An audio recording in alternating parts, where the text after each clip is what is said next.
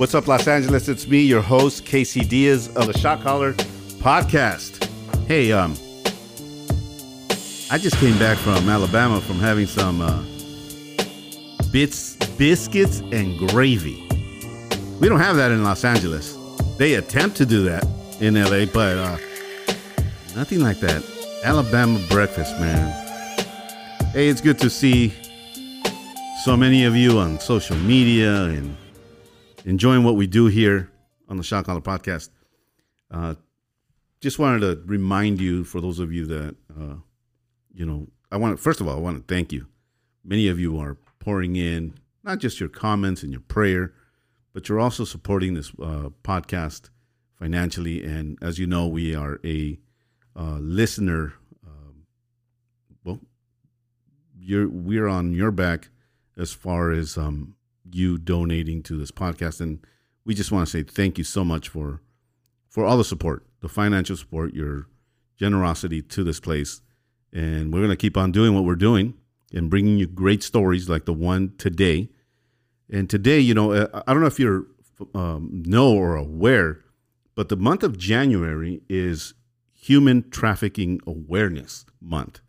It's every January. Um, in fact, I didn't know this until about uh, a couple of months ago uh, when I was looking through my guest and her uh, feed on social media, and I started to see, you know, what this young lady does, and uh, she she speaks at so many events and and very involved in human trafficking and, and the awareness of that, uh, a tremendous help to her community, and when I saw that, I said to myself, I, I got to reach out and see, you know, um, how I can get her to this podcast. And the cool part is, when I reached out to her, uh, she said, That is so funny because I was just about to hit you up and see if there was a way of getting on the podcast. So it was God ordained for sure. And uh, I'm just so happy uh, that she is here. And, you know, let me just introduce you, uh, introduce to you Sandy Esparza. And uh, thank you so much for being here, uh, Sandy. Um, you do tremendous work out there. Uh, we see it. I see it. And uh, you have quite a story.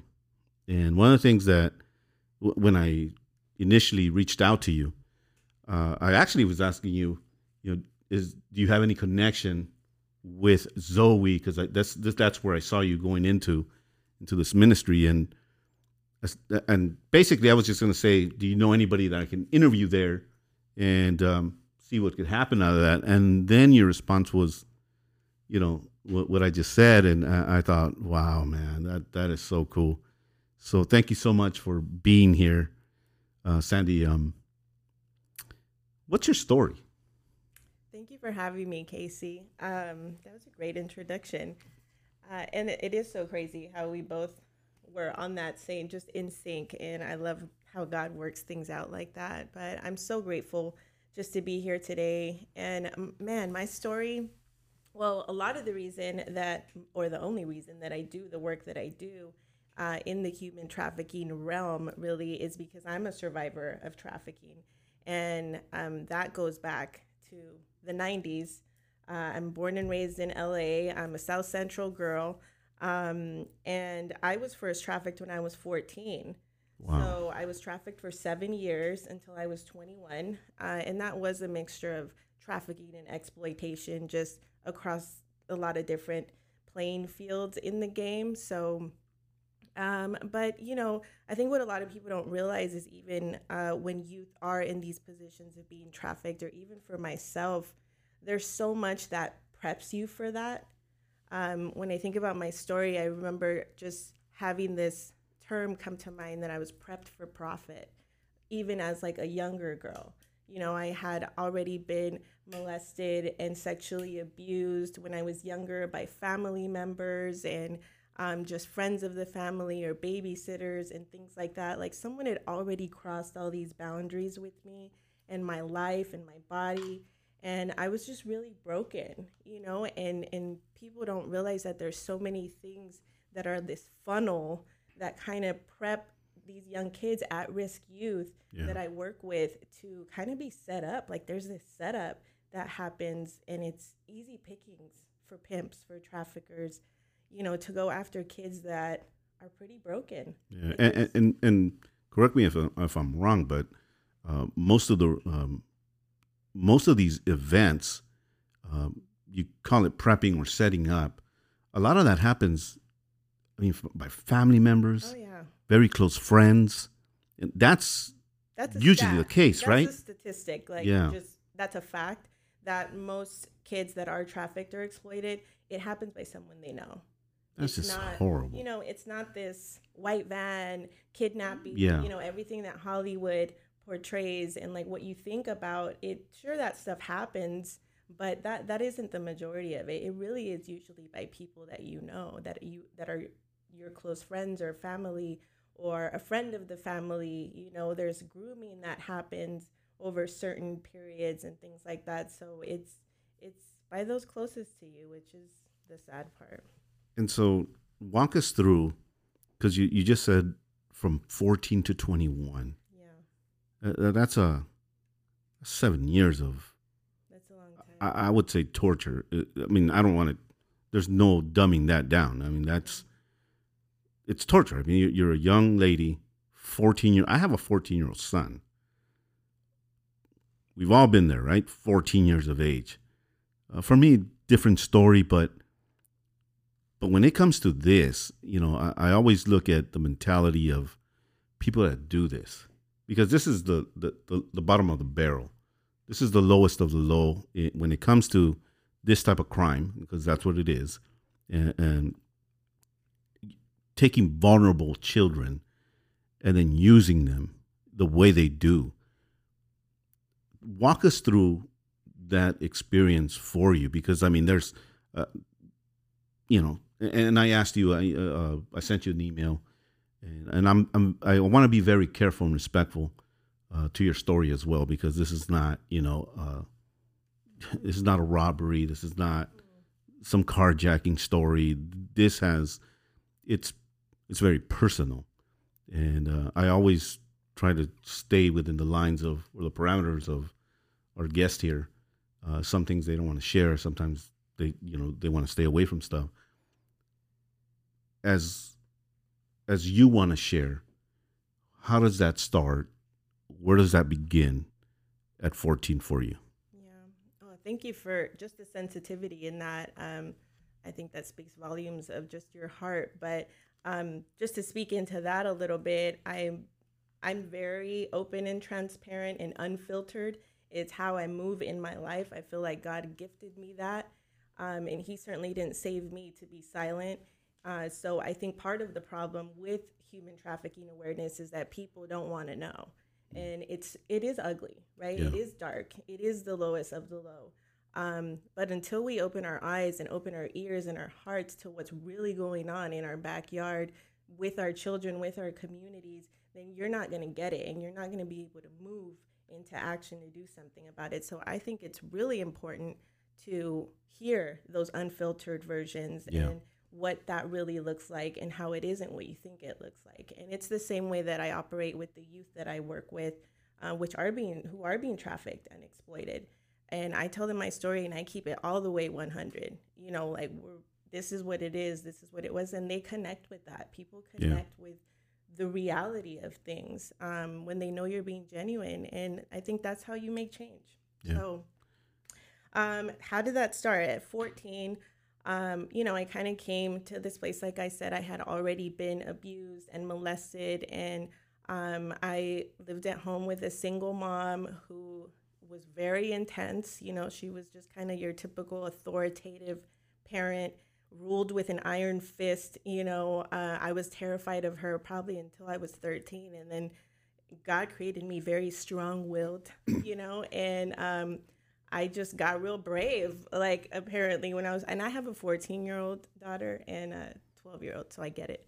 But, um, you know, I started to push back a lot, but you know, we had like, I don't want to say typical because maybe not everybody experiences it, but like, it was a Latina mom who didn't play any kind of games. And, sh- you know, we got the beatings and all the things. Um, but I think what impacted me most was there was a lot of emotional abuse and verbal abuse and just a lot of belittling and I just felt so small and like worthless and that was at the hands of my mother, you know, and just how she treated me and all of that like it just it didn't feel aside from the discipline, Yeah. like that part really broke me. So here I was, this very vulnerable, broken um, girl who just need wanted love. I just wanted love and nurture and care. And to this day, like my mom still is not any of those things, even as a grandma and all that. And some people are just not built like that, right? Yeah. So I've learned how to give her grace and just meet her where she's at. But um, that caused me really to have such a tough relationship with my mom. We were always at odds. And then she just got tired one day and she was like, I'm, I'm good. Like, I'm not doing this anymore. So she handed me over to DCFS, Oh which man. back in the day, you could do that. You could just be like, I'm tired of my kid. Like, I don't, I don't want to deal with them. Like, go ahead and take them. It was a thing, you know, and uh, that's what she did. So at uh, almost 14, I went into the system for no reason other than I was rebellious, Yeah. right? And I wasn't listening and all these things. But I was a straight A student. I was gifted in all the honors classes, you know, and a lot of that came from just my mom being, you know, perfect attendance. There was this perfection thing um, that we always had to live up to.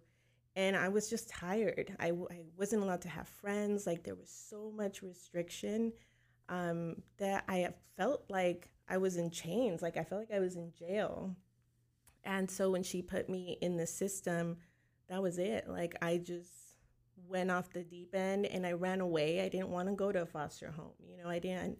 When you've grown up your whole life with your parent, like you don't even know what what that is. The the level of rejection that I felt of somebody like not being wanted, right? Yeah. Like just you're, you're this throwaway kid, like and and I'm one of six, so oh, my mom legit like she was picking and choosing which ones she wanted to keep because there was another brother that you know Oh my goodness. so just what that does to you people don't realize like the rejection that comes with that but that does to your confidence your self-esteem just all the things as a kid Yeah. you know like what are you to do i run away and i'd say maybe a little over 24 hours i had a friend who was also a runaway um, he was like i have a friend you can stay with her like you don't have to sleep on the street. And i didn't you know i was i was hanging out with people. I was like gang affiliated and like all doing all the little things but i didn't i really didn't know anything about the streets yet. Like i Yeah. wasn't all the way about that life. Like i still had a home i had to go to and like my mom was real. Um so i didn't want to sleep on the street but i also know i couldn't go back home. I'm now a part of the system right? Like i don't even belong to my mom anymore. And so i was like yeah sure i'll go i'll go stay with her. That sounds great. So he takes me to her house and it's not that far from where my mom lives. Uh, if you're familiar with the slauson swap meet it's right behind there Been there, done that.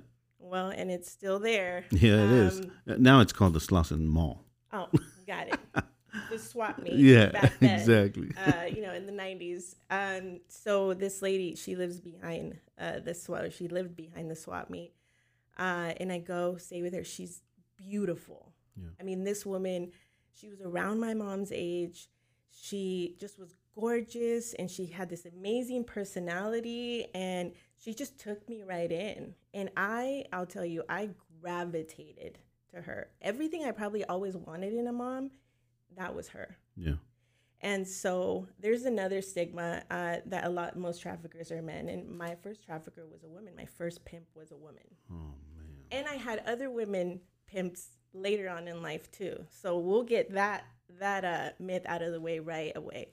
Um, so everything was great. She was this, you know, really nice lady. She took care of me.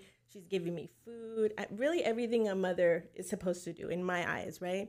She had little kids, and so I naturally was helping take care of them. I had already done that. I'd been, I'm telling you, I'd been groomed to do that in my own home. Again, as Latinas, like we I was the oldest girl, and you got to raise your siblings. You know, like Yeah. it's a thing. Like you, you don't really experience childhood very much if you have that kind of parent. So I was a parent very early on, maybe ten years old, nine years old, helping with my siblings, feeding them, bathing them, doing all the things. Um, I was pretty much responsible for them. So uh, that felt very natural to me, and I was helping in that way. And that's what it was for about two months. So there wasn't any crazy alarm or red flags. No, no, not at all. I just it just felt like wow, this is my new home. Like yeah. I like it here.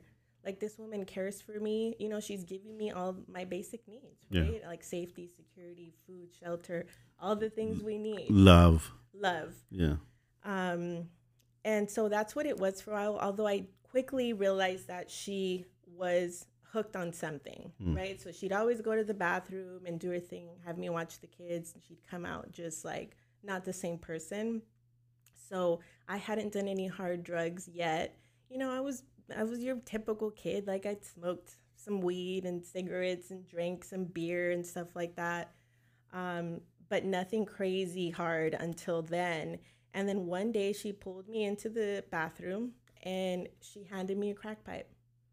And I had no clue what that was. Like I just didn't know. Yeah. I knew what crack was doing in my neighborhood yeah. in the 80s and 90s. Like I knew that it was sweeping and people were dying. Like I did know that. Like I'd watch the news and things like that, but I just didn't I had no idea what it would do to me, like what it was really, any of that. So she hands it to me and I was like, "Oh, no, like I'm good." like yeah. I'm not trying to do that. Like I'm okay, you know, and she just kind of pressed in and was like, go ahead and take a hit. And I think this is another myth. Like, there's so much that people think trafficking or like when you're in these situations that it's a choice. And there's so much choice that is taken from you.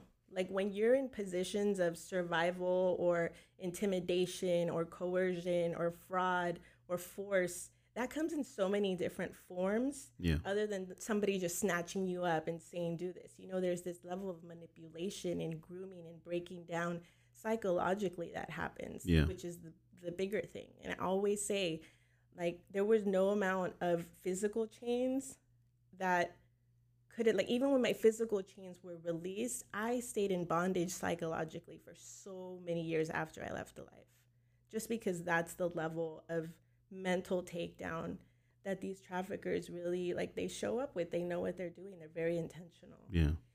So i didn't feel like i had a choice. Like this lady's been taking care of me. She's she, you know she's covering all my needs all of that. I have to do what she tells me to do. It, it, it almost feels like you do it what you do what they ask because it's almost owed to them. Oh yeah. You know after all 100%. they're housing you. They're feeding you they're quote unquote loving you. You know, all, all these things line up. So it's almost like, and you're right, it, it is a psychological game because you, you feel like if I don't, I'm letting them down. Oh yeah. Uh, I mean, this is what I, I wanted at home, and I didn't. I wasn't getting that. Here comes this lady, and she's providing what a 14 year old essentially is needing. Yeah. So if I don't do this, I let her down. Wow, man. That's real. And and guess what? When they say, "I've been feeding you, I've been taking care of you, I've been clothing you," I they're right. Yeah. It's it's not wrong. It's not wrong. They're telling you the truth. They're telling you the truth. And as a kid, because you're not fully developed yet, because you're still trying to understand how life even works and it's so easy. You're so impressionable. That, what do you do? Yeah. You know, it makes sense. It made sense in my 14-year-old head. Yeah. And there was that pressure. There was that guilt trip. There was that I owe this person. Like I can't say no to her. And and that was the first night I took my first hit of crack. First 14 year old, tiny little, probably uh, all of 90 pounds. I don't know. Mm. You know, and uh, I'd say by the end of that week, I was fully hooked on it. Doesn't take long. It doesn't take long. Um, and then that's that's all I was doing within maybe the week or two, um, fully addicted to crack. And then that's when the shift happened. And that's another thing that traffickers will use drugs as a form of just luring or keeping you at bay. Yeah. Like for you to do what you need to do. They know exactly what what, what they're doing. And it almost sounds um, it, it, it's it's the same way in, in some sort of way with gang initiation they they they groom you. They they you know these things are provided for you, whether it's partying, whether it's a good time. It all looks like fun, but there is a plan, and it's dark, and it's wicked uh, what they're about to do. And this is where you find yourself, where it's that shift starts to happen, and what takes place. So the shift happens when um, one day she just says, "We don't have any money, and we don't have any dope, and I'm gonna need you to go with this guy Oh, and just do whatever he needs you to do, and then we can get what we need." And I had no idea, right, what she's talking about. Like I just haven't been in the streets like that Yeah. yet, you know, and um, I start kind of just arguing back, like, what do you mean? Like, go with who? Like, I start asking all these questions. Um, but then I also have, I'm fiending, you know, I also have this, a chemical inside of this you. chemical inside of me that, that is asking for more. Like, my body is also having a reaction, and so is hers. And so, of course, I didn't put that together at the time, but um, she's just like, okay, well, like when I start pushing back a little bit, she's like, well, then we're both just not gonna have any anything to do, you know, like we're not gonna have any money, we're not gonna. Are you fine with that? Like it was just a whole guilt trip. Yeah. Um, I kept arguing back, and that's the first time I caught a backhand across my face. Oh, and wow. up until then, she'd been the nicest person, and we're a couple months in, mind you, right? like another myth, like this could very well happen. I've seen it happen in 24 hours, 48 hours, where they do snatch you up, and then you're you're they're putting you on the street in 24 hours, you know. But I've also seen this play out over a long period of time, and don't get it twisted. Like pimps, traffickers, they will invest their time and their energy and their intention because they know that the profit will be worth it Yeah. and they will take their time. Like they'll be one of my youth called them shapeshifters. Mhm. They just become who they need to become until they need you. You know, they get you where they need you. So first time she slapped me. Um, and that was familiar to me because my mom used to do that all the time. Uh, that was like her favorite thing to do. It was just awful, just to get slapped across the face. Um, so then that was a big trigger for me. And then I had fear. As soon as she hit me, I went back to being that little scared girl with my mom. And then it was like nothing had changed. And uh, again, I felt in that corner. Like I can't say no. I can't because she brought all the things up. You've been staying here. You're not pulling your own weight now. Like you're you don't work. Like you don't help me. Like it was a whole thing. Yeah. So now I was like, whoa, like what just happened? And then that was it. Like I put my head down and just did whatever she told me to do. And she ended up calling this guy. He pulls up. Her her place was right uh right where the alley is. So there was a window that opened up to the alley. And I remember almost one day feeling like it was a drive through type of Oh, situation. And so she'd open that little window and you know she was renting this like back house like a garage right? Yeah. it had been turned into just a little spot to live in. Um, so there weren't like real windows. It was just that little window. And it was it was tiny. And she would open it. Cars would pull up. She'd talk to them they'd give her money and then they would come around the corner the side and she would put me like put me out put me in the car and so that first night, uh, I remember the guy. He was like the local dope dealer. Like I'd seen him before. She bought drugs from him before. He knew who I was. Um, he knew I was a whole kid. You know, I was only 14. Um, and he didn't say anything. Like she just put me in the car. He drove me down the street to some janky motel that is still there, by, by the way, that some of our youth have been um, raped in some of the girls that I've worked with. And this, mind you, this is 20 years later. We're Yeah. talking 20 something years later. Yeah. This is still a thing. Same same motel. And so he took me down to that motel and that was the first time I got raped. He just had his way with me and I thought I was going to die. Like I just I didn't know what was happening. I didn't know anything about this life or what this was. Um I mean this dude was just he was a grown man, you know, and I just remember being so scared and thinking I was going to die. Like I thought he was going to kill me. And that wasn't it at all. And it was the most confusing moment, I think, for me because when he was done with me, he like rubbed my back, patted me on the back, almost like, good job. Like, you'll, be telling me, you'll be fine, you'll be all right, you know, like, go ahead and get dressed, I'll take you back. He was like taking care of me after doing that. Like, he was offering me support and encouragement and it was the weirdest thing for me i just did not understand that dynamic and i felt it was an instant full of like shame you know and so many of our girls carry that like just the shame and the guilt like was this my fault like you know did i ask for this did i i should have never left home like all the things and he just drove me back and I got out of the car. She gave me a pat on the back, told me to go inside, and then he, they finished that transaction. And then she came in and we smoked crack in the bathroom. And that was the beginning of that. Then after that, that was my job. What what year was this? Uh, so I was 14, 1998. 98. You know, um, I, I don't know what what what grown men, grown men, and, and, and I hate calling you, I even hate calling them men because they're not. That's definitely, they're not. To me, uh, they're cowards, and they're opportunists, and um, you know the the eighties. It was very wicked, and and you know for for us, I mean, for me as a gang leader at that time. Uh, I was already inside when when that, when that in that year.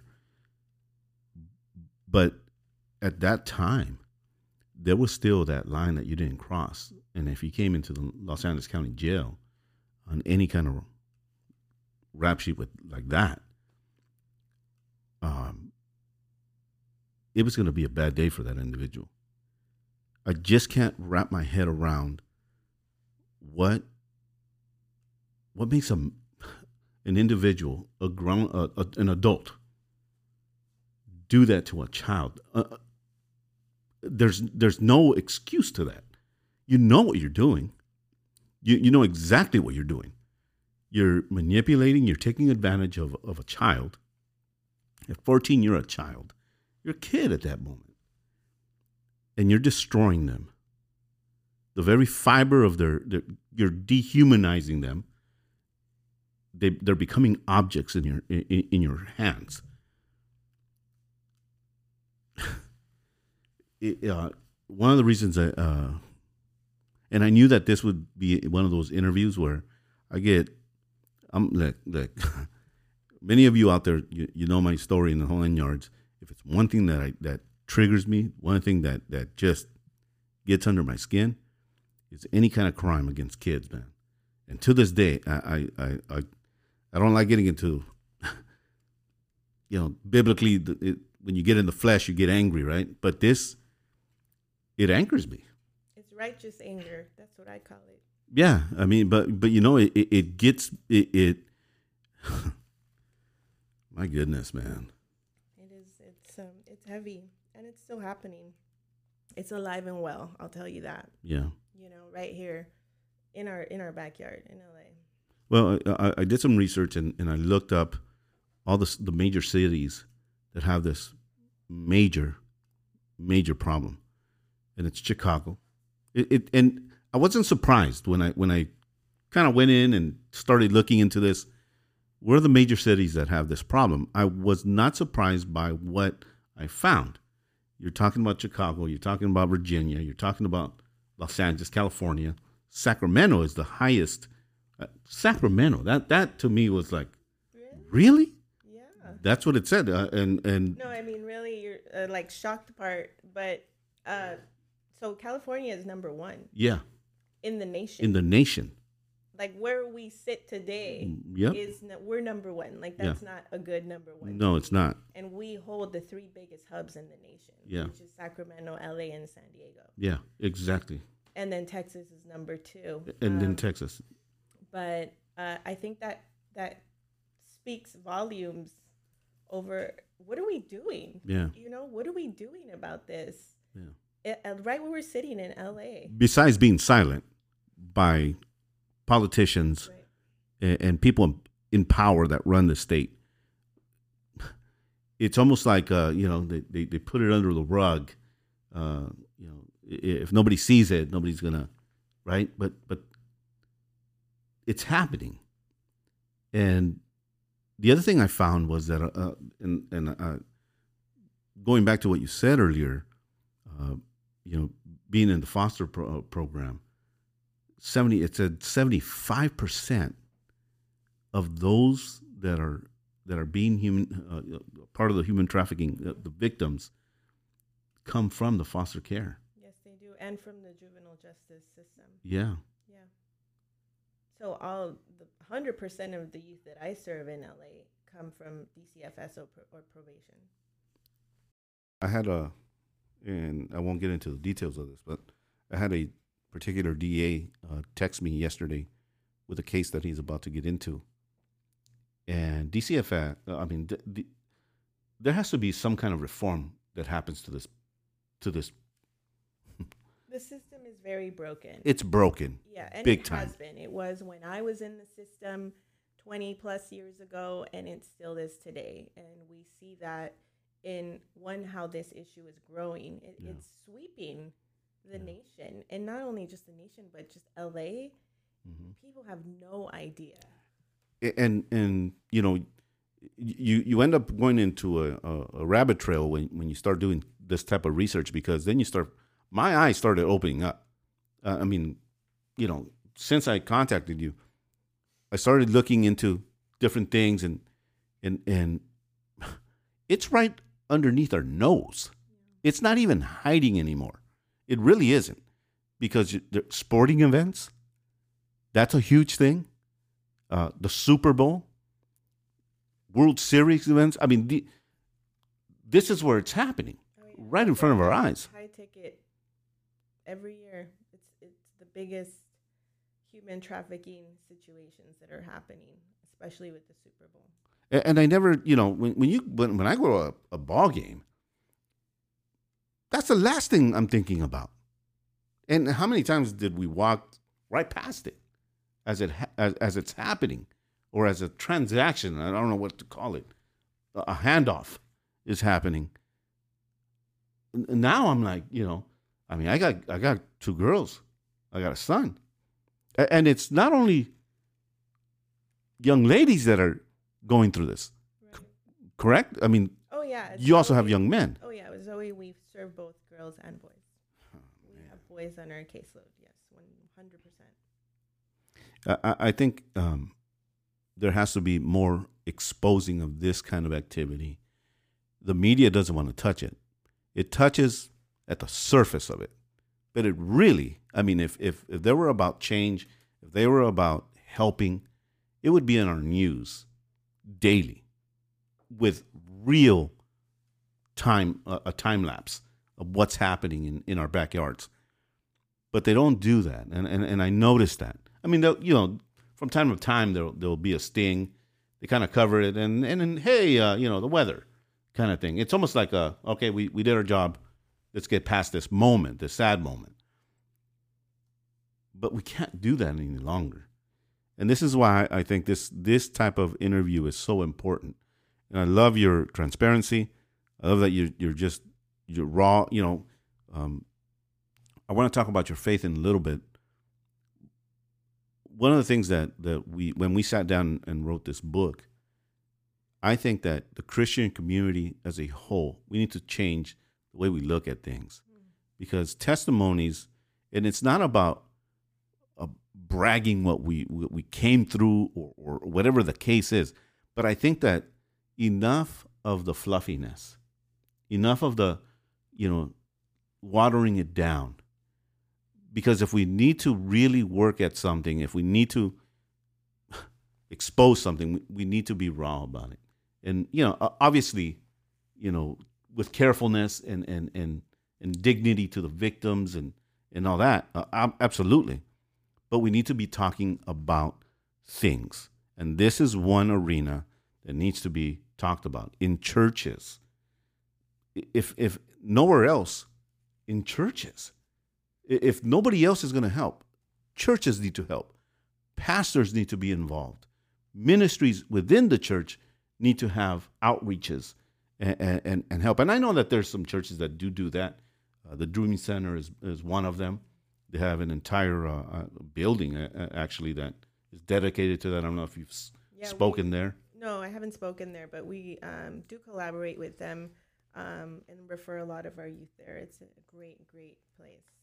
Yeah, yeah. I, have uh, I've been there, and I love what they do. They they very. I mean, you can't even go into the to the hallways uh, for the protection of the young ladies and young men that are, are survivors in the, in those uh, in those uh, hallways. Uh, but you go through all this.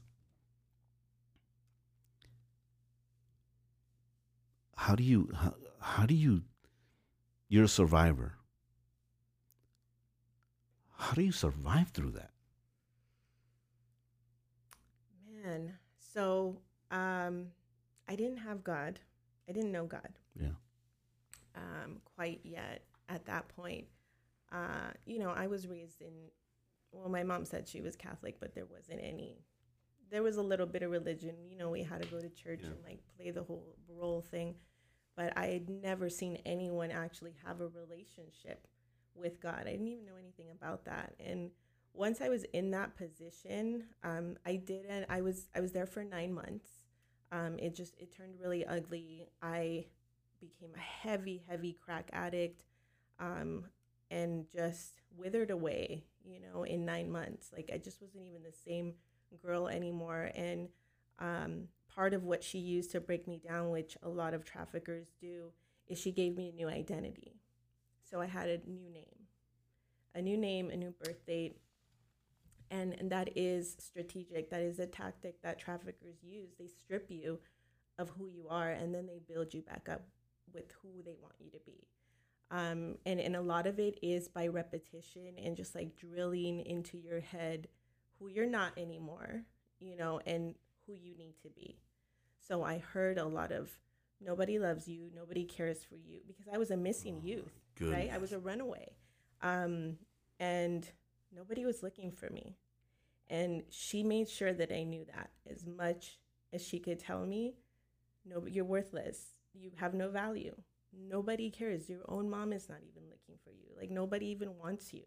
Like what and, and it was I felt at the time it was true right? So she stripped me of my identity and really like molded me into this other girl. So, and I think that was so telling because when I finally did escape from there, it was a full like runaway situation from there. It was the scariest night of my life. Um, I finally did leave. And I remember after that, I stayed running. I, I was fully in the streets after that. And like, I never went back home. I was so full of shame I could not even fathom facing like my family or my mother. What would I tell them? Where have I been for nine months? What have I been doing? Like there was no way I was gonna tell anyone that. So I stayed hiding. Like I just and it was at that point after experiencing all of that that I made up my mind that God did not exist. There couldn't possibly be a God. Um, so at that point, at 15, I became a self proclaimed atheist and it was hardcore, like an angry atheist. Yeah. Um, and and I just ran with that. Like that's where I sat, and you know, I felt like I was a fighter by nature. Like I was always, you know, that was the thing. I was like, I was fighting everybody. At that point, all my teenage years, I was known for like pulling knives out on people and putting hands on anyone and everyone. Like I just was a fighter, you know, and um, was fully in survival mode. So once I left there, uh, I stopped smoking crack, but then I became a meth addict and a cocaine addict for six years. And um, one, I feel like that sometimes kept me alive. Like when I was in the street as much as I was, I like I couldn't afford to go to sleep. Yeah. You know, like because you're getting raped, you're getting robbed, you're you know, I spent some some of my teenage years on Skid Row. I spent most of my teenage years in Hollywood, just being a runaway with other runaways. Uh, I was in and out of foster homes all over LA. I was in and out of juvenile halls. I was just on this cycle, you know, just being funneled back, like always running away, um, always having new social workers. I went to like 10 different high schools. I never could make friends uh, because I just was constantly moving. But I think something that I understand now was even when I left just being in that house with that woman, I continued to use the same identity that she gave me. Like, I never went back to Sandy. And when I hear you say that, it only took a year for her to rob you of your identity. Nine months. Yeah. And not even that because two months in was chill. Yeah. Right? So yeah. It's a let's play months. pretend yeah. kind of thing. Wow, man. It wasn't that hard. Yeah. It, it's not that hard to mold a child. No, I mean it, it. You know, our brain's not even developed in what till we're twenty five, uh, and so at that age, you're and if you're not hip with the streets, um, you know, prior to that, you're you're still living at home. Yeah. You, you like you said, even though you're in South Central, and you, you obviously if you're in South Central, you're gonna you know what's happening outside your door, but not so much so as in this area. No. You know. And if you don't know who you are, Yeah. if you have not been brought up in a way that has instilled a solid found foundation Yeah. in you and who your identity is, what your identity is, Yeah. and who your identity is in, then man, that's easy picking. Oh yeah, big time. Yeah. So I I never never used Sandy again until I was an adult. I never went back to my real name. I continued So to you, you were under a nickname all the yeah, way. unless I was in a group home or foster home or juvenile, where you know where they Yeah, have where my you- record. Yeah. Um, anytime I was in the street or just moving all over LA, everybody got this other name. Like that's who I was. That's who I then identified with after that. It's just who I was. So I ran with it.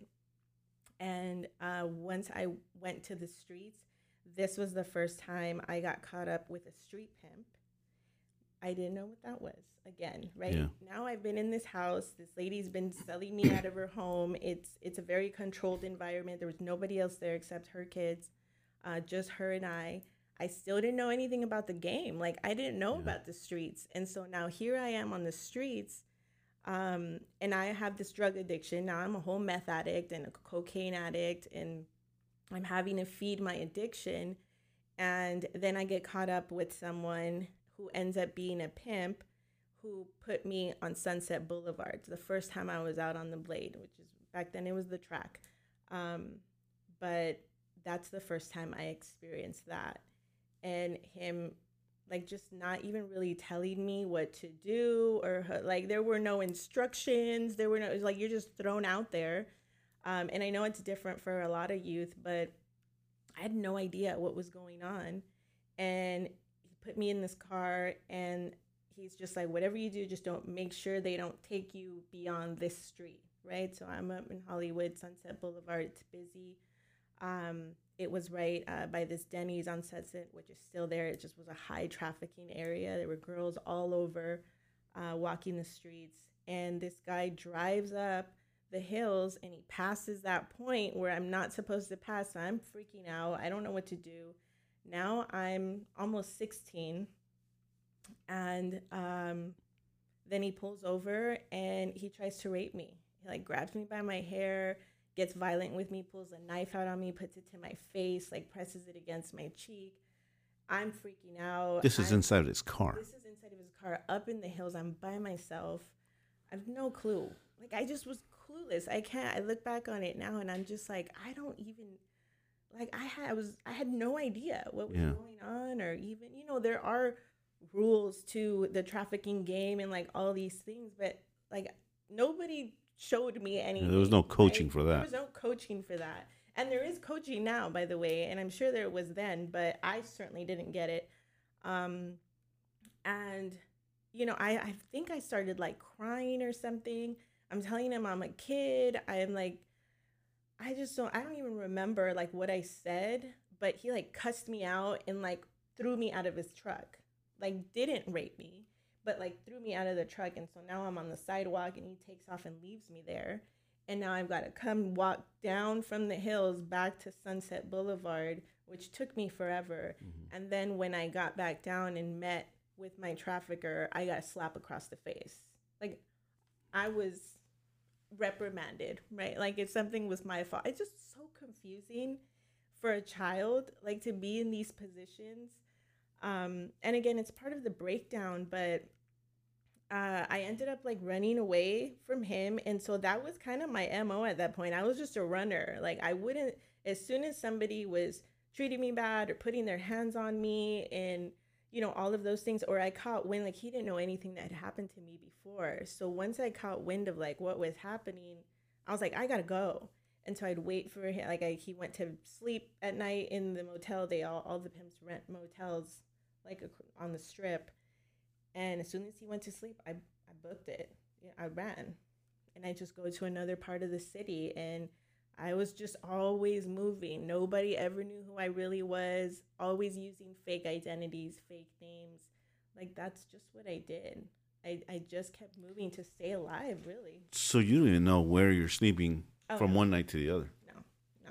And, and there is really no comfort in even when I say sleep because, you know, it, that's what normal you know kids at that age they go home they have a good night's sleep. This is this is so far away from you that you just don't know where you're to land from moment to moment. That's probably the thing i remember the least is sleeping. I, I don't i just don't remember a lot of rest or a lot of sleep. Um, and again i was i was heavy like a heavy meth addict at that point and in a way like i felt like that was survival for me. And a lot of the girls that I work with are on meth. And uh, you know so even when i talk with them and you know when i when i sit with them they know my whole story. Like i'm just laying it out and we can have those organic conversations. But most of the time i'm like i get it. I'm like i feel you you know? Like sometimes they're like man i don't think i would have survived if i was sober. And i'm like word. You know like yeah. there's just you have to come outside of yourself so yeah. much because once you're sober and you process, start to process everything that's Reality happening hits. to you or the situation you're in, it's it's unbearable. It's yeah. so tormenting. Aside from the actual physical torture of it all, it your mind, man, it, it will take you out in those situations. Yeah, and it's almost like understandable when when you when you said. Um, you know, uh, if it wasn't for the methamphetamine, the cocaine usage, in a strange way that helped you, eh, I could see I could see why now. I mean that, yeah. that that's it's you're medicating the emotion, the feeling, the trauma. It, it's a big giant band aid uh, for those moments, and and really what it's really doing it's digging a deeper hole. Oh yeah. And, and you're going darker and darker as oh, you yeah. go. And I think that's really sometimes I notice it's hard for people to like digest because yeah. I am really honest about that. Like, listen, I I was on drugs. I was trying to survive. Yeah. Right? And a lot of like a lot of my girls say that. And I don't ever want to dismiss that because I've been there yeah. and I know what that feels like. yeah. And I know like you just got to do what you got to do sometimes. You know, when you're in that position. And I think sometimes it's hard for people that haven't been in it to understand.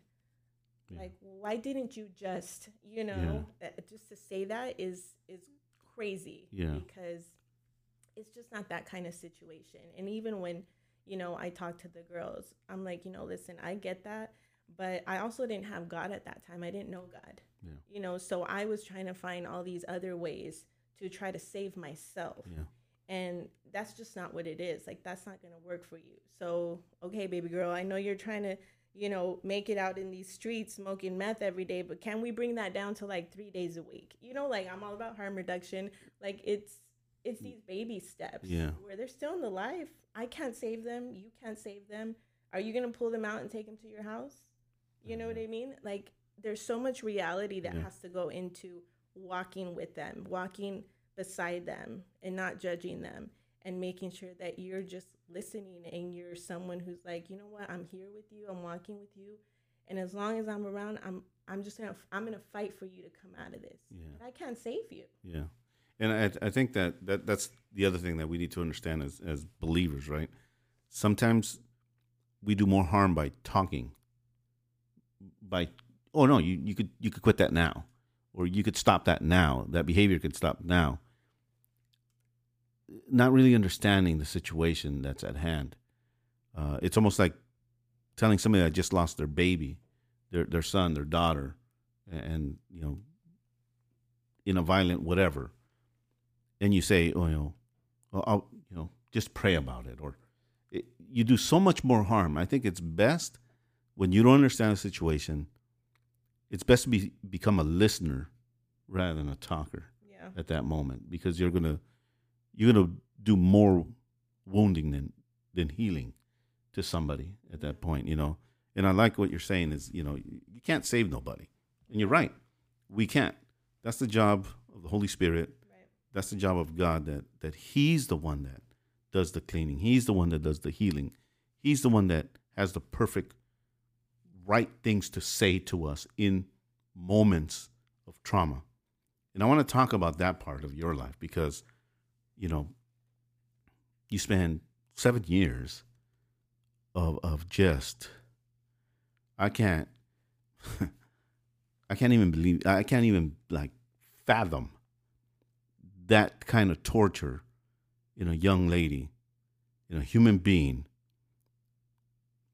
I can't even begin to put things into perspective in, in that case. Um, but you become a young atheist. You, you hate God, and, and I get that.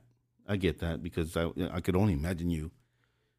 You know, where's God in all this? Yeah. Where's God in all this? But something happens to you somewhere, and God comes into picture. How does that take place? Uh, so that didn't happen until I was 31. Holy shamoly! Yes. No, God did not.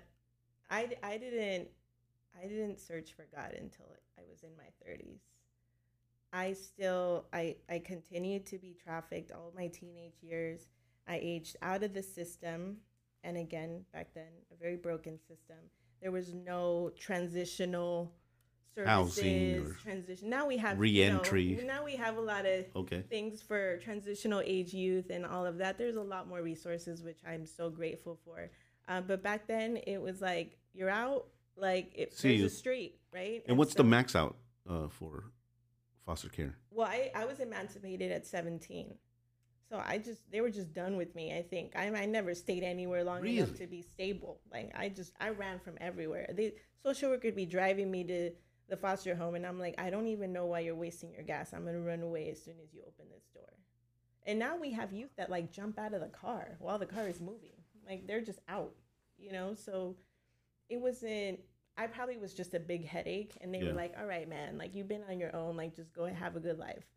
Um, so I was done, and again had nowhere to go. I had no family, no friends, nothing. I always on my own, still on drugs.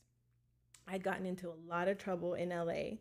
Uh, I had done a lot of damage, and so I, I would, was like, if I stay in LA, I'm gonna die. Like somebody's gonna kill me. Like that's just the thing. I had had some like really close encounters. I had had an overdose. I had all these things that were making me feel like I'm gonna die soon. Yeah. Um, so let me move, right? That was my thing. Like I gotta, I gotta keep moving. So I left LA, which was really hard for me because I had this weird, crazy love for LA. You know, And it's all you know. it's all I know.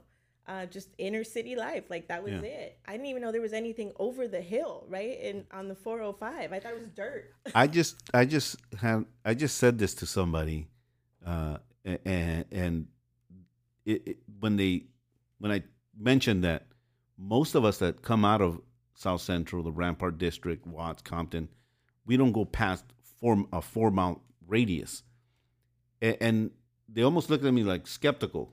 That can't be. Uh, did, just on a side note, did you were you aware that there was a beach just down the street? Did you even go to the beach throughout that time? Oh, In my teenage years, no. I remember when I was younger, my mom would take us to Yeah. the beach, but not during that time. No, Yeah. never. I just stayed in this. What was familiar? Yeah, that's it. Which is what we gravitate to as Yeah. human beings, just the comfortable, the normal, the familiar. Yeah, we know this street, we know this Right. restaurant, whatever. This this kickback. Yeah. So uh, I made the decision to leave LA and I moved to the San Fernando Valley, which I knew is where my mother lived, even though she wanted nothing to do with me. Oh wow. I didn't have a relationship with her. Uh, my siblings had all like grown up at that point, and I just didn't talk to anybody. Nobody talked to me. My family didn't talk to me. Um, I just was. I was very scorned. I was very bitter, very resentful. Um, I really just hated everybody, Yeah. and I made sure people knew that everywhere I went. Uh, so I moved to the valley, and I meet a guy, and uh, I think he's you know lovely and he's nice and and he becomes my boyfriend and I think he loves me and I think I love him and all this and uh, he takes me to a strip club one night and so starts my third season of a different Wow. form of exploitation and trafficking where I didn't know anything about strip clubs. I didn't even know that was a whole like it was just a whole other world right? So now I've, I've experienced trafficking out of a home, I've experienced trafficking on the streets, and now I'm in this establishment. Like, what is this? And the way they sell you that is, you know, the empowerment and like, you know, you're in charge and like all these things. And again, that guy had no idea what I had been through in my Oh, he he he had he was clueless. he was clueless. So here I am now, and I've heard some of my youth say this too, and it makes so much sense to me now. Like, did I have some kind of target on my forehead that was saying, hey, I'm vulnerable, like, come take advantage of me? You know, like, really trying to put those things together, and what does that look like, and what is, like, how does one, because a lot of the times you think, like, you caused this Yeah. did I do this? Like, am I asking for this? Am I, Yeah. you know, like, why does this keep coming to me? And I've heard some of my girls say that. And I believe that's the reason a lot of people don't talk. Victims don't talk because they do feel like The shame. The sh- yeah, like it was their fault or Oh, some yeah. for and some reason. A, and that's a trafficker. That is a tactic that traffickers use. They, Yeah. the way that they manipulate you and the way they move, it makes you almost become a willing participant in your own exploitation. Yeah. And so then it's like, well, you wanted this, like you asked for this. You want to.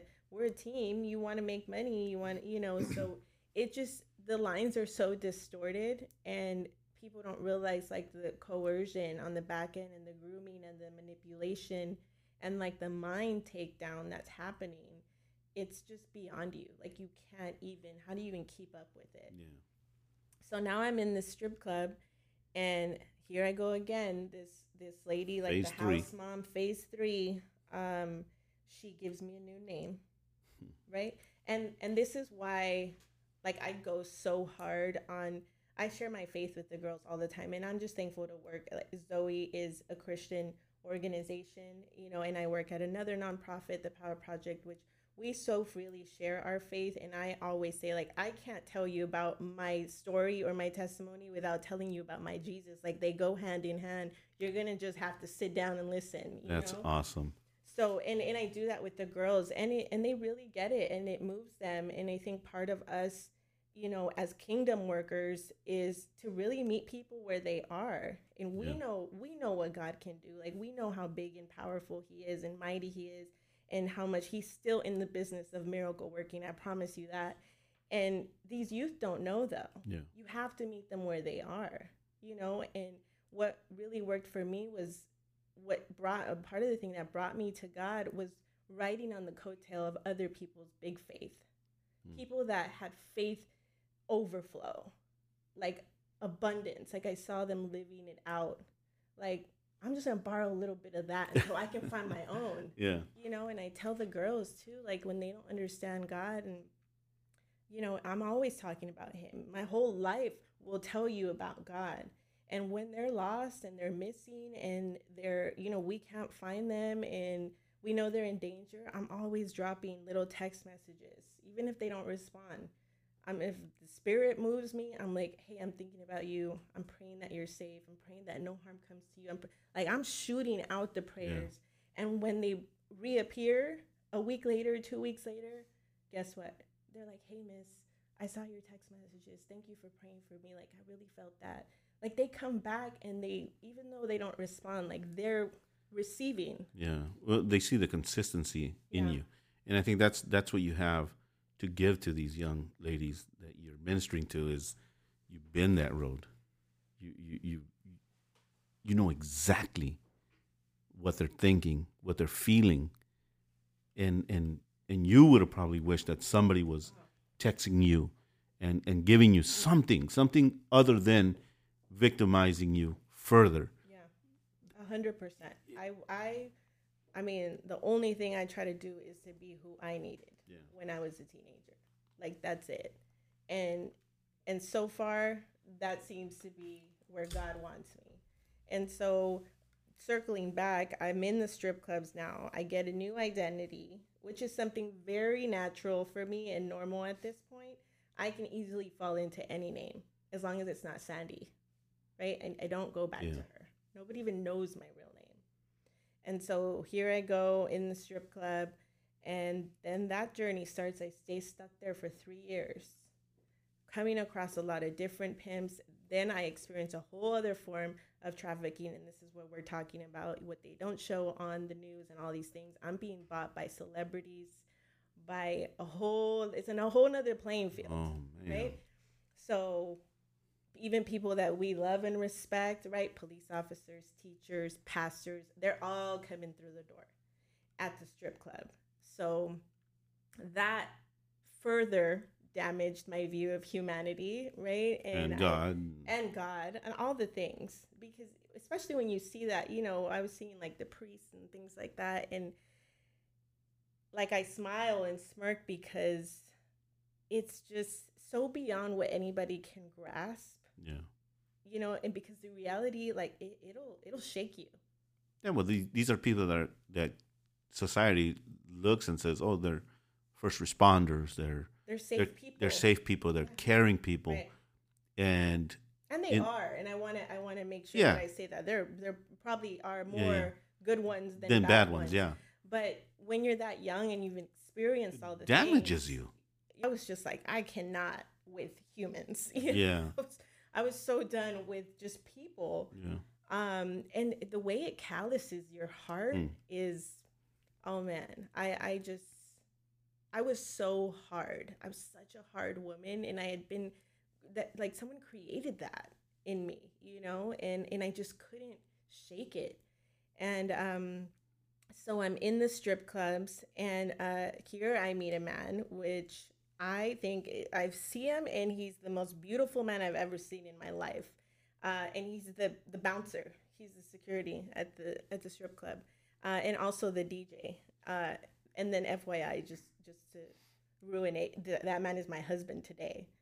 So, twenty years later, Yeah.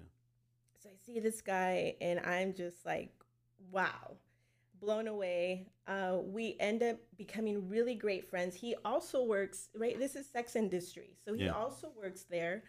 Um, and even looking back, like him as a DJ, everyone's profiting off of the girls, right? Everybody gets their cut. So even him, you know, participating in some of the exploitation from all of the girls that are working there, including myself.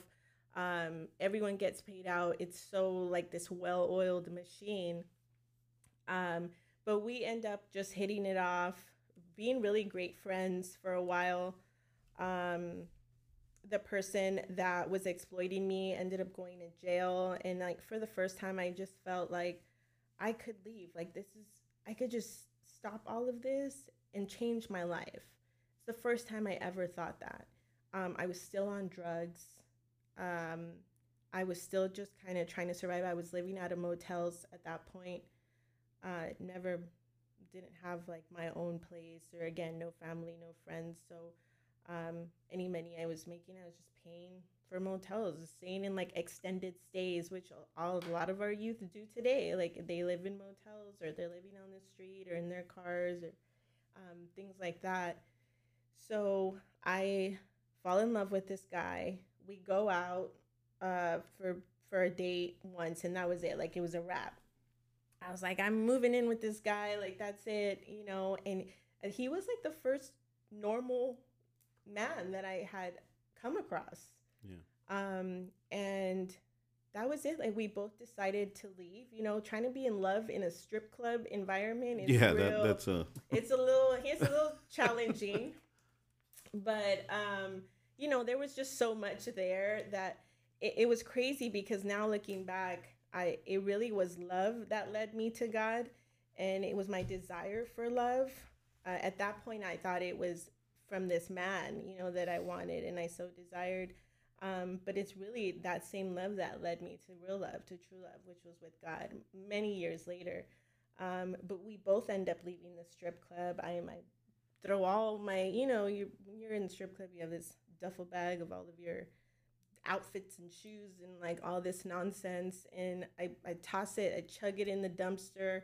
Um, I change my phone number again. I I run, I disappear. Yeah, it, it's just what I do, and um, I was really determined to. And you know what it was? It was because I thought I had found love like real love. And I think that's what everybody's looking for, right? I mean, at, at the end of the day, every human being, that's all they want. That's all they want. And when we don't know any better what real, genuine love looks like, we'll gravitate to a false sense of that. Yeah. And, and it leads uh, to a lot of harm. It does. It does and and a lot of our girls, that's all they want. Yeah. A lot of our youth and boys that we work with, they're just looking. You know, people really just desire to be fully known, fully seen, fully validated. Loved. Yeah, and so here I am thinking I found real love, like a, a good guy who doesn't know anything about my past. Yeah, so it's like a white page. He knows he met me in the strip club and he thought I was there as a choice because I wanted to be. He didn't know he had seen like the guy, you know, would come and he'd see his car and all that. He never knew. You know, he was raised in the valley, kind of in a bubble, like very, you know, protected and all these things. I didn't really know a lot about that, and I certainly wasn't going to tell him. Yeah. Um, so he had no clue.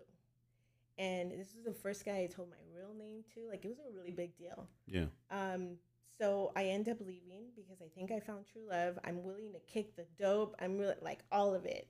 Yeah. I'm just like, I don't care. I'll go cold turkey overnight. Like he didn't even know I was doing drugs. He didn't had never done drugs. Oblivious. Yes. So here I am trying to figure out how I'm gonna, you know, manage all this stuff. Being with this guy now, um, and I did have to just kick it like cold turkey like that to try to just. And all I did was sleep like I remember later he told me like I'd never seen anybody sleep that much before, and it felt like months. Yeah. Like I don't know, a few months. Oh, you had you had no place to sleep for for seven years. For seven years. He had no clue. Yeah. He and now I'm done with drugs, right? And I was an alcoholic, like all the things. I couldn't go a day without any of that. Um, so here I am now trying to be like normal overnight. Yeah. And it just I just slept. Like my body shut down. Yeah. And he was there. Like he just, you know, he just rode that out with me. He didn't understand it, but he does understand it now. Obviously, we've had all these conversations, but um, you know, I just I just like my body just rested and I recovered and then one day I woke up and just felt brand new, you know, and tried to pick up the pieces. Like I had gotten my high school diploma after I was 18. I'd done like little baby step things.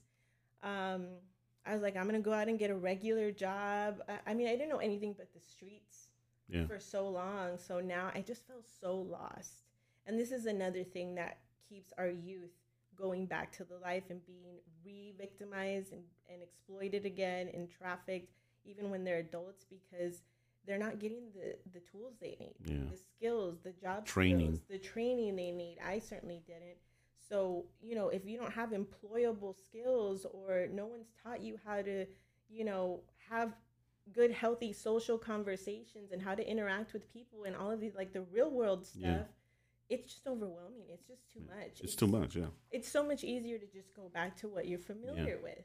And it's almost like a like a convict's um, mentality you know, we we get paroled to the same place, and we have absolutely no training at whatsoever, and you know, getting that fast money, getting that fast whatever. Let's go that route because after all, this is too it's too much Yeah. for me to try to retrain and relearn, or even learn. Period. Uh, a, a different way of living, a normal way of living sounds too too far fetched. So you know, the the reoffending keeps it's a revolving door at that point. Yeah.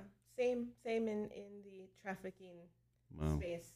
So even you know a lot of times when we do manage, we do work in prevention, rescue, and restoration. So even when they are taken out of the life, and you know we do try to help them with school and work and things like that, those challenges come. And Yeah. one of the top questions that the youth in the life ask me is, Miss, did you ever think about going back? Like when I was out, Wow. and I'm 100% on that too. So I'm like, listen, I was a whole 30 year old woman with two toddlers thinking about going back to the strip club. Wow. So don't get it twisted. Like, you better get your armor on right and get your mind right because when those thoughts come, you need to learn how to take that captive and like shoot that the other way. Yeah. So I have to keep it 100 with Yeah. them. I was a, almost a decade out of the life. And when things got hard, and that was later in life, I separated with uh, from my husband for about seven months.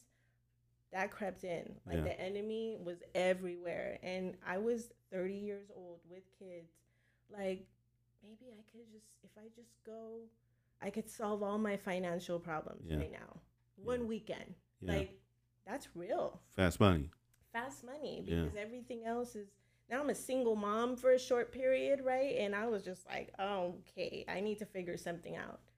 Um, so I make sure I'm I'm honest with them too, like just saying, oh, once you leave, everything will be great. Like, absolutely not. Yeah. That that is not.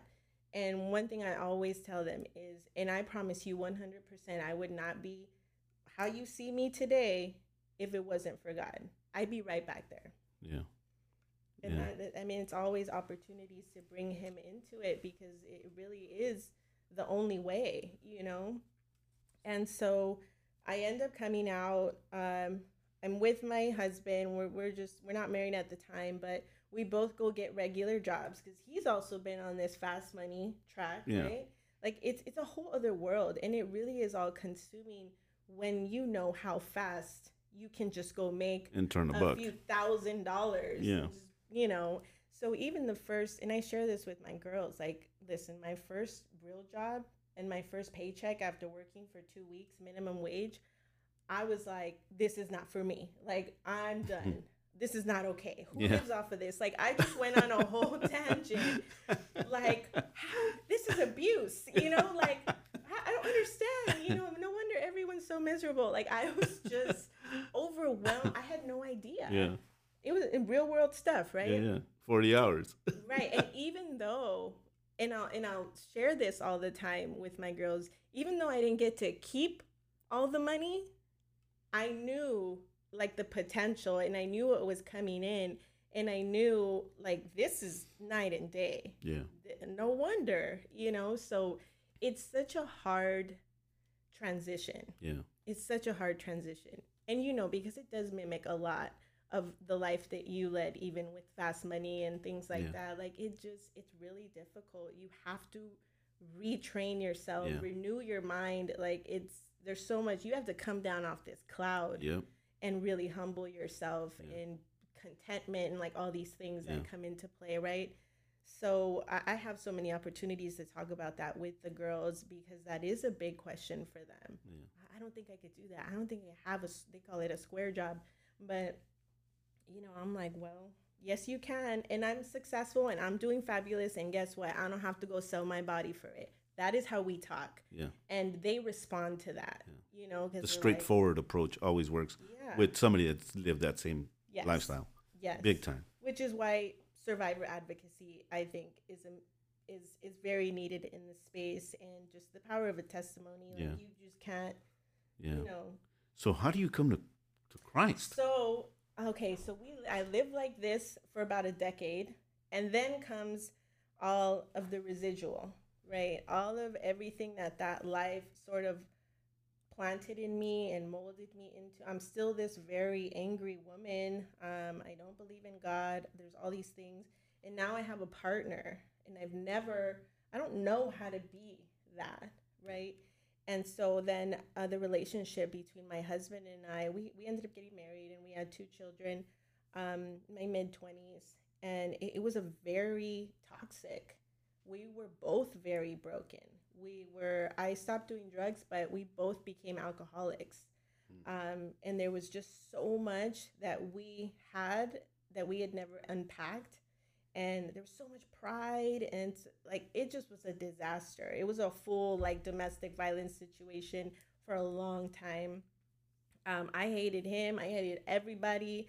I had a hard time connecting with my children um, and mostly because I, I felt so unworthy of them. You know my daughter was born first and i the fear that i had in having a daughter i could not even put it into words I remember I just didn't even want to touch her. Wow. And when she was little, and in like I missed that period, you know, and certainly try to uh, do better now that I have God. But I just was so disconnected because I just I just was like I'm not worthy. Like I can't. They're so perfect. Yeah. You know, and I I like my confidence level and like how I felt about myself and how I saw myself at that point was still worthless. You know, I had never come out of that. So it just did a lot of damage. And so, you know, almost 10 years in or so, or a few years in, um, we were going to get a divorce. So here I am, full circle. I promised I would do better, that I wouldn't be my mom, that I wouldn't, you know, you, you say yeah. all those things like, I'm, I'm going to be a better parent and all mm. that. Um, and I wasn't, you know, I, I was very broken and um, just had no direction, no guidance. Um, and my family fell apart. And um, so here we are with divorce papers signed and separated for seven months. And I went off the deep end in those seven months. Like all of a sudden, we're talking a decade later, as soon as I separate from my husband, you know, we're living in different areas. I have the kids. Um, all the people from my past, I, I happen to run into them. Of course. And I don't know God. I don't know anything yeah. about the spiritual realm or spiritual warfare. yet. I have yeah. no clue, right? I'm just going with with it, whatever. And at the time I was an EMT, so I had been working on myself and trying to kind of figure out what I was going to do with my life. Like I think I want to be a nurse. Like I've always wanted to help people. Like I so i'm still doing these little things you know again i was a fighter like i, I never was just gonna lay down and die yeah. you know? And so i had been doing little things to like better myself.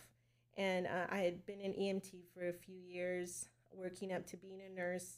And i ran into some old old folks. And a decade later and they're still they're still there you know they're still in it. And it was just like this like, well, you should let's go party, let's go do this, let's go, you know. And then there I went, and it and it was so fast. Like I just face planted so quickly, and then I was back in this position of actually having thoughts of going back to the strip club because I was struggling financially so much, right? And now I have the potentially going to be a single mom and get a divorce and like all these things and um, I was so angry, and I was making my husband pay for it. You know, I was hurting him so much, and I was like wilding out. It just was not okay, and I didn't know on his end. Um, he started praying, and he was never. This is how much, like, just influence I had in the home. Like, I was very authoritative. I had become that person. Um, you know, I disrespected my husband all the time, all these things. He was not allowed to at the time to speak of God. Like that wasn't a thing. His I wouldn't let his mom take my children because I was scared she was gonna go baptize my kids. Like that's how serious it was. So he came from a believing background? He came from a Catholic home. Oh, okay. Yeah, his his mom is Catholic, you know, and she, she reads the word and goes to church and prays and all that. Um, but she was always pressing him for like the kids. They need to get baptized. They need to go to church. And I was just like, Not having. no, I was coming in like a wrecking ball, like cussing everybody out, and um, it just was. I it was you. I wouldn't have it, you know. And it was Yeah. my home at the time, right? Like I was just very like bulldozing, um, and so I didn't know that he was. pr- He started praying. He had now been. He was this broken man. Now he lost his wife and his children, and you know life is falling apart. And but our love was really that strong. Like our love was so strong. We'd always come back to each other, but there was so much we hadn't unpacked and fixed. And Yeah. you know, we didn't know God still. So I end up just having a horrible night where I just felt like the worst wife, the worst mom, the worst person. Um, I wanted to kill myself, and I had attempted suicide a few times in my life. Like I, I just was brought back to this really dark Yeah. place. Um, especially when I had thoughts of going back to the life. I was like, I was 30, you know, and I just felt so pathetic. Like I just felt like, what kind of woman am I? You Yeah. know, and again, feeling like it's my fault or it's, you know, all these thoughts, but it's this reprogramming that has to happen that I hadn't done. Like I hadn't done the work. And so um I I really thought about killing myself and just leaving the kids to my husband and that was it. But I end up at his door that night and I was like, I can't do this anymore. You know, like I just want to start over. But if we can start over, I have to tell you some things. So that was the thing. Like I've always been really straightforward, you know, and and it is what it is. So I felt like we couldn't move forward unless I was like, this is what I've done these seven months that we've been apart. Like I've just gone off the deep end, you know, and there was a lot of there was adultery and there was drinking and partying and like just all this behavior that wasn't honoring my husband, right? And so I unpacked that on him and and he I was I was sure he was gonna be like, I'm done. We're Yeah. not we're not doing that. Um, and he had stuff on his end too that that he shared, um, but he didn't. You know, he he held me, we hugged, we cried, and we were like, okay, let's start over.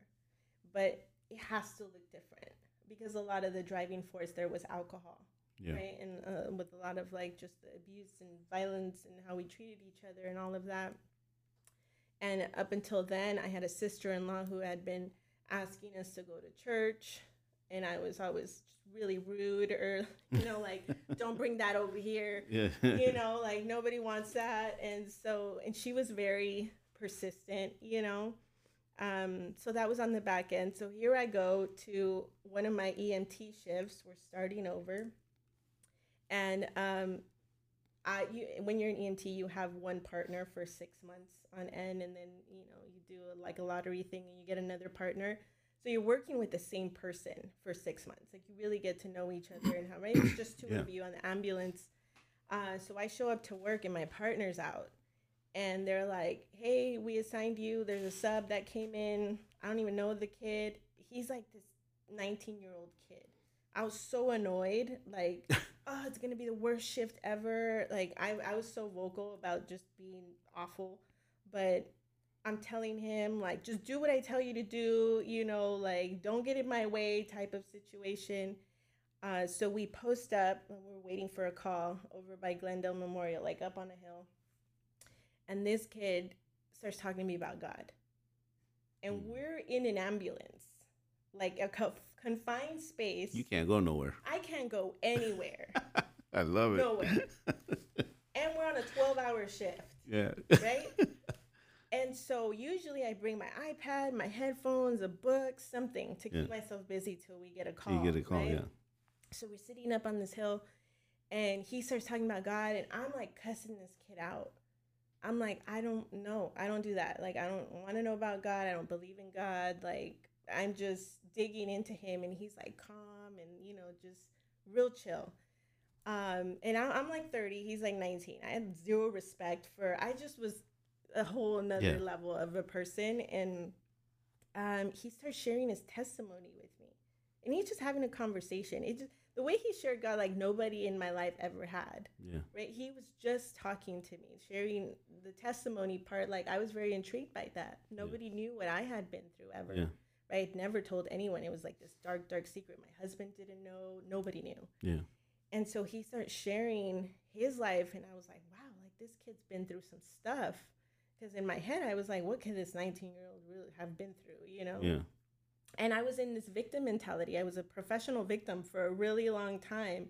And it was always this like nobody's been what I've you know, they've Yeah. been through what I've been through or has Nobody knows. nobody knows or you know it hasn't been as bad like I just was stuck there and so he's talking about his life and just sharing God he has his Bible in his backpack he pulls out his Bible and I I promise you like I remember it was like a full probably like vampire situation where I was like you know like hissing at the Bible and and I was so and I remember just going like this like I was like I I was I don't know if I was afraid of it or just it just was so foreign to me. Yeah. I was like, why does this person have a Bible in his backpack? I was so confused and he just was holding it like he didn't even open it and he was just holding it talking about his life the things he had been through. He had like an alcoholic dad like all these things. Um, and then at some point i found myself telling this kid like all of my problems. Wow. and i and i'd never done that in my life. Like i Yeah. never un, i'd never gone to therapy. I had never never unpacked. Like i was Yeah. just too you know i was over here like i'm too you know i'm too hard for that. Yeah, like people don't do that. And so i started telling him about how like my husband and i had just separated and like all these things and like some hardships still nothing about the trafficking. But i'm like sharing i was very vulnerable with this kid who i just met. I don't know you know i, I At work. at work i just met him that morning. And then anyway fast forward that we ended up sitting in that ambulance for 12 hours. We never got one call which is really crazy. Wow. Like we never got one call we sat up on that hill and just talked at the end of that shift he's crying i'm crying he lays hands on me and prays over me i'd never in my life had anybody do that Wow. Never. Like, and the way that he prayed, I just had never heard anything like that before. You know, it was one of those, like, you know, how does he know exactly what to pray for Yeah. type of thing? And I was so moved. I was like sobbing. And I don't even remember the last time I had cried like that, but now I know that was like the Holy Spirit in in the space, but I just could not even contain myself. Yeah. And he prayed the way he prayed over me was just he was like God is going to use you, like your marriage is going to be restored. Like he prayed life over me. Like and all that rings true today. And I was that was a decade ago. And and I it was crazy cuz whatever he prayed for me, like I believed him. Yeah. I believed him. Just the conviction, the authority, the gentleness. It was, it was Jesus. You know, like he really showed me the love of God. For the first time in my life, I was 30 years old and I came off that shift and I texted my husband, I think I want to go to church next weekend. And he probably Wow. almost fell out of his chair and he's texting me like, babe, are you okay? What's going on? Like what you know, um and like I said, my sister in law had been inviting us and I was always declining that invite and I just I just was so moved. And and I realized that my job was, you know, a big stressor in my marriage. I worked like 99% males and it just a lot of the things um, with cheating and all that had gone on there and so I was like, okay, I need to drop this. Like I can do something else. So I quit. Well, I quit maybe a couple weeks later, but that kid, I never saw him again. Wow. I tried to look for him on social media and I couldn't find him. And even to this day, I'm just like, like I wish he knew how much he, you know, like changed my life. So we went to church the next weekend. Uh, my sister in law was attending Shepherd Church with her boyfriend at the time. And um, It, was, it wasn't as big as it is now. Right? It was the smaller building. We go. I'm terrified. I haven't been in church in like over 15 years. Yeah. My husband hasn't been in church. You know, we we have two toddlers, and so we're like, okay, here we go. And so I go to church, and the first sermon we ever hear, my husband and I, we're probably a couple weeks into tearing up the divorce papers, starting over, trying different things to restore our marriage. I quit my job as an EMT, trying to figure out what to do with my life. Um, Pastor Dudley preaches on the sanctity of marriage. First sermon we ever heard. So, you know, my husband and I are sitting there like, did somebody tell this pastor about our life? You know, like, what is happening right now? Um, it just one of, who's one of those just Yeah. in your face kind of undeniable experiences. And I remember he had everybody stand up and take our wedding rings off and place them on the Bible. And like, it was like a vow renewal. Mm. And I was just done. At that point, I was like, done. Um, but I had In a good way. in a good way. Like, but I, I had felt something, you know, Yeah. in that ambulance. I had experienced something that I couldn't explain, and I was a very factual person. I was very like, nope, I need to see it. If you can't prove it, like it was Yeah. like I needed to have all these things, and here I was up against something that I couldn't explain, um, but that I could feel so deeply Yeah. in my soul um, that I felt like I needed. You know, it felt like I just needed to be there. And from that moment on, we just kept going to church. And I went on this women's retreat. Uh, and it's the first time I ever said out loud everything that had happened to me. A hundred women up on a mountain. And that's really where I, I met God. Like I experienced Him in a radical way. Now I know the ambulance situation was a divine appointment. Um, Yeah. and I just fell on my face, you know, up on that mountain and and I said all those things and I just gave all that guilt and that shame and all the stuff. I just left it there. And I came back down just on fire, on fire for God, for healing, for restoration. And he really brought that full circle for me. You know, like my husband, we we were so plagued by there's so many things that are residuals of that life you know and both of us had this alcohol addiction we had a pornography addiction nobody talks about that that's so real. And just the way that that consumes you and your life and me as a woman even i had a full pornography addiction you know and it is a lot of residual of being in that life and the things you experience. And so i mean what we tried to do my husband and i in our own strength for a decade which was a fail, man, God cleaned that up and tied it with a shiny bow and like just put his kiss on it in what felt like an instant, you know. Yeah. And and it's work. I mean, there there had to be full surrender and obedience and like all these things that come with it, but we were we were here for it, you know, Yeah. and we were ready for it and I'm just so grateful that I have a husband who who's riding that crazy ride with me and who loves God as much as I love God and we're raising our kids up that way but like my life was just never the same and God really started to unpack and to heal and um, I was able to sit down with my husband only 2016 which wasn't that long ago Yeah, that's just that's on the, the street. first time I ever told my husband about my whole life Wow. and we've been together since 2005 so long time. there was so we finally had and that was a whole other situation like god just was everywhere you know? We we were both listening to you know on the drives you listen to the radio we Yeah. listen to focus on the family and like family life today which were an hour apart. And so on his drive he listened to one and on my drive i'd listen. Uh, but it just so happened one week i was listening in on the show and there was a survivor that was sharing of trafficking. And she was talking about how you have to share it with the people you love and like all this stuff and i was so scared. And i was listening to that all week and i was so convicted. And on the other end my husband was listening to another show on his drive that was talking about adultery and pornography addiction and all that things that he had struggled with that we never shared with each Yeah, other. Yeah, never talked about. And that weekend we both just ended up on like we need to talk. Note and the kids went away for the weekend and we unpacked all the things. And it was really hard you know? You have to go through a lot of healing Yeah. and things like that from disclosing that kind of information.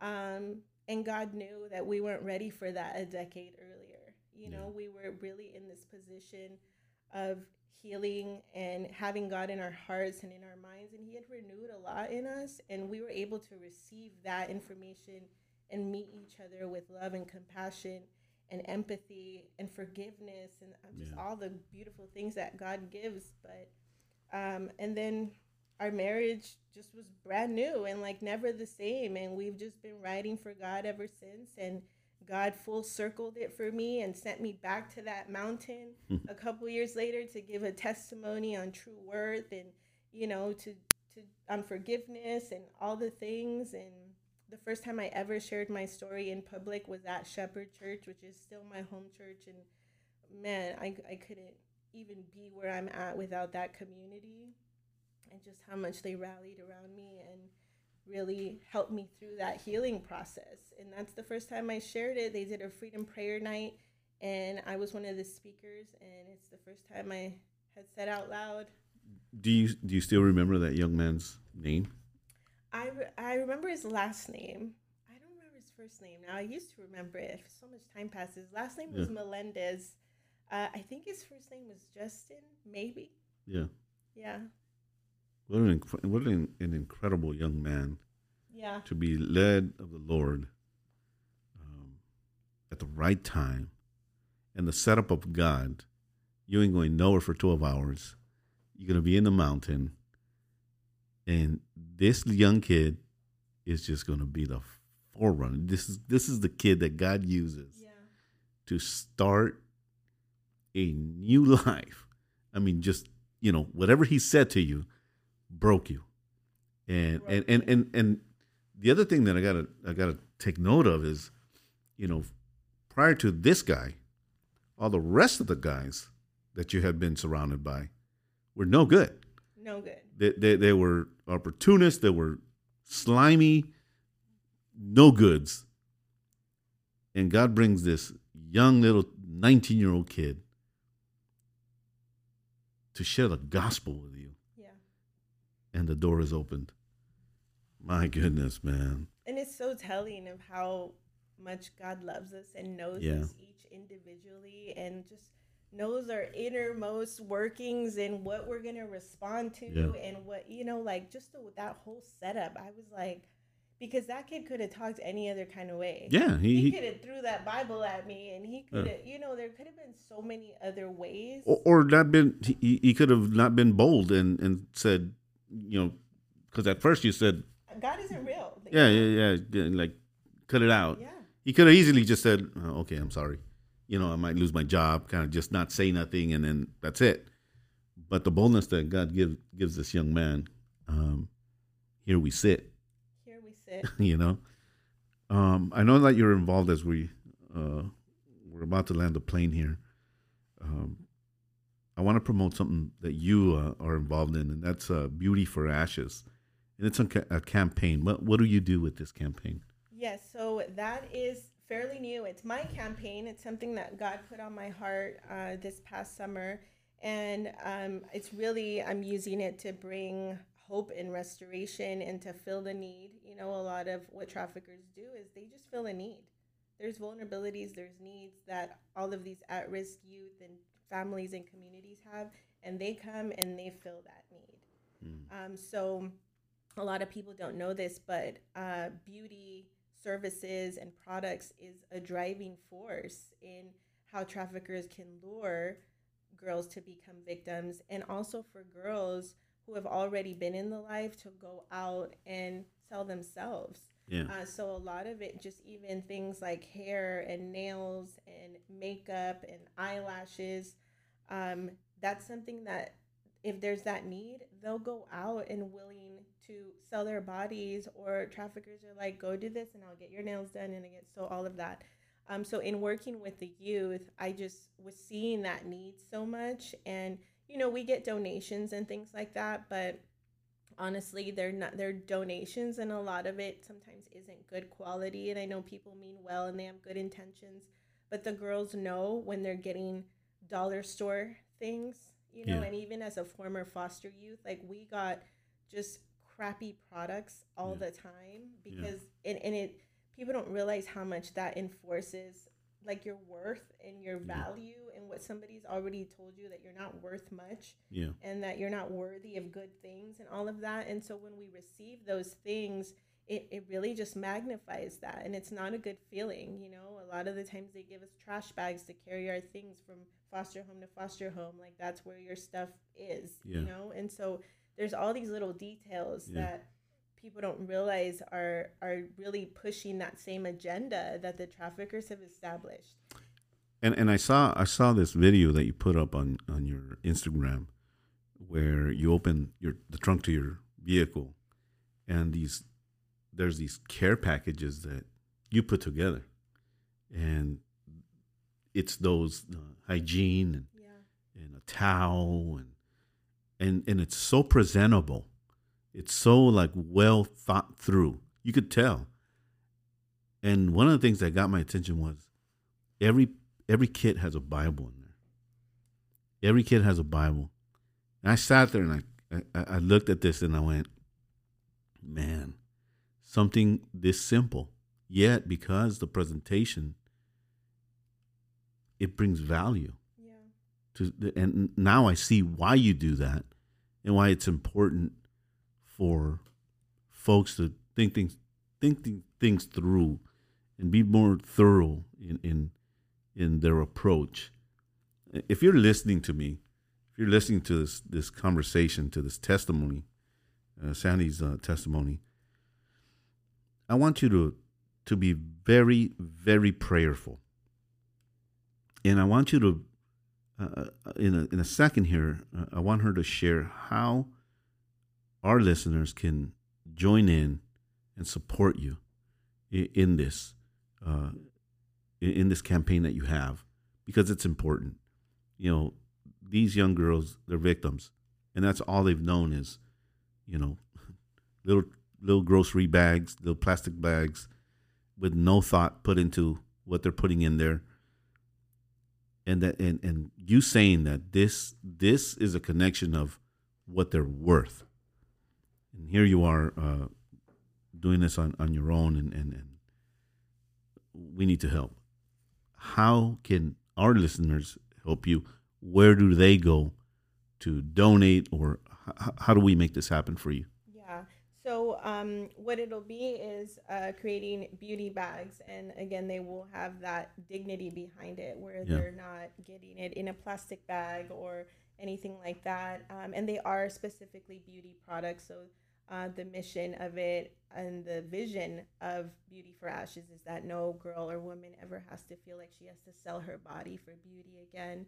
And even if we can stand in that gap for a short time while they're healing or finding restoration, uh, providing them the, the products that they need because every woman deserves to feel be- beautiful. That's one of the first things that a trafficker will strip you of yeah is your beauty yeah you know and so um so yes they can go to uh, at beauty for ashes one. That's where on paypal where you can donate. And then i'll also have a link on my instagram at the sandy esparza.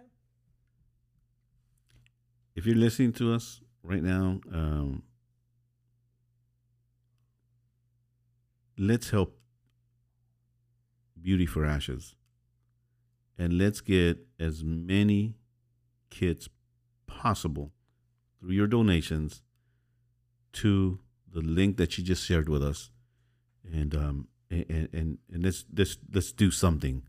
Let's not just fold our hands and you we just enjoyed a great you know testimony a, a great episode here on the shot caller podcast let's go beyond that and let's be proactive in helping uh, sandy here with beauty for ashes I, I think it's important that we just you know when the church comes together when believers come together man we we are a force. We are a force that is alive and that can help. And and it's important that we get behind ministries like like what she has right now, and and, and really um, uh, let's make a dent in in that arena. Um, I think we could do it. There's so many of you that that listen to me and and, and you know this is why we exist god has given us this platform on this podcast and uh, the reason why we bring the interviews that we do here the ministries that come through here uh, it, it's just tremendous stories and I, I i vet all the all the uh, you know I i don't just bring anybody in here i want to make sure that these people that i bring to you to your ears are legit, they're real, and they're actually doing something in their communities. They're hands on, their hands are in the plow. They don't look back, they are in the plow, in the kingdom, and, and they're pushing uh, to do to make a difference in the lives of others in, in well in areas that they have survived through. Uh, Sandy, what are your parting words to our listeners, and what would you like to say? You can do something. Everybody can do something. And, and I'm sure you've heard this before. We can't do everything, but everyone can do something. And a lot of that does start with education and awareness. And, you know, I've been on the rescue and restoration end of this uh, for a couple years, and uh, I'm even transitioning into prevention more and education in this because being the cleanup crew is hard. Yeah. And getting to the root of this, it, it revolves around prevention. And there's so many things that we can do to stand in front of this so that no youth, no boy or girl or adult ever has to experience this because it's a lifelong journey the yeah. healing and the restoration part it's gut wrenching and especially if you don't have god man you even stand a chance yeah. you know um, so i just want to encourage you to be proactive to make noise. If you need education if you need awareness i got you. Hit me up. It's what i do. Um, you know i also work at another nonprofit the power project and we go out into all of Southern California and we do prevention training for youth, for staff, for adults, for parents, for everybody. We're just trying to be in these streets and make sure that we're giving our communities a fighting chance, giving them the tools that they need to protect themselves, each other, and their children. And that's really how it starts. So if you need it, I got what you need. Um, please don't hesitate to contact me also, and we can just keep making noise. I think being loud is where it's at and i'm thankful that god gave me the the boldness and the lungs for that so i'm here for it and i hope you guys can show up too. Amen. You know and and the other thing that sandy esparza does is uh, she does uh, speaking engagements. If you're a pastor and um, you have a platform for her um, i want you to pray about inviting her and educating your church and having her speak at uh, an event. Um, we need to make a difference, and this is how it starts. Uh, the testimonies that God has given us um, serve a purpose, and that's to um, bring hope to somebody that perhaps feels like there's no more hope left. And we know, you and I know, that there is hope, and that hope is found only in Jesus, the Son of God. Amen. Thank you so much, Sandy, for your time and your your willingness your story. Uh, I know that it didn't land on bad soil. I know it's landing on good soil as we speak. And uh, keep making a difference. Keep doing what you're doing. Don't grow weary while doing good. Because in due season, you're going to reap a harvest. I, I, already know that. And I see it. I see the commitment in your eyes. I see the, the love of Christ uh, in your face. And, and, and I know that you're making a difference. I'm thankful for people like you that having lived through that, that kind of hardship, they don't remain quiet. That that is amazing. And so thank you for what God has put in your heart. Keep doing that. Thank you. Keep doing that.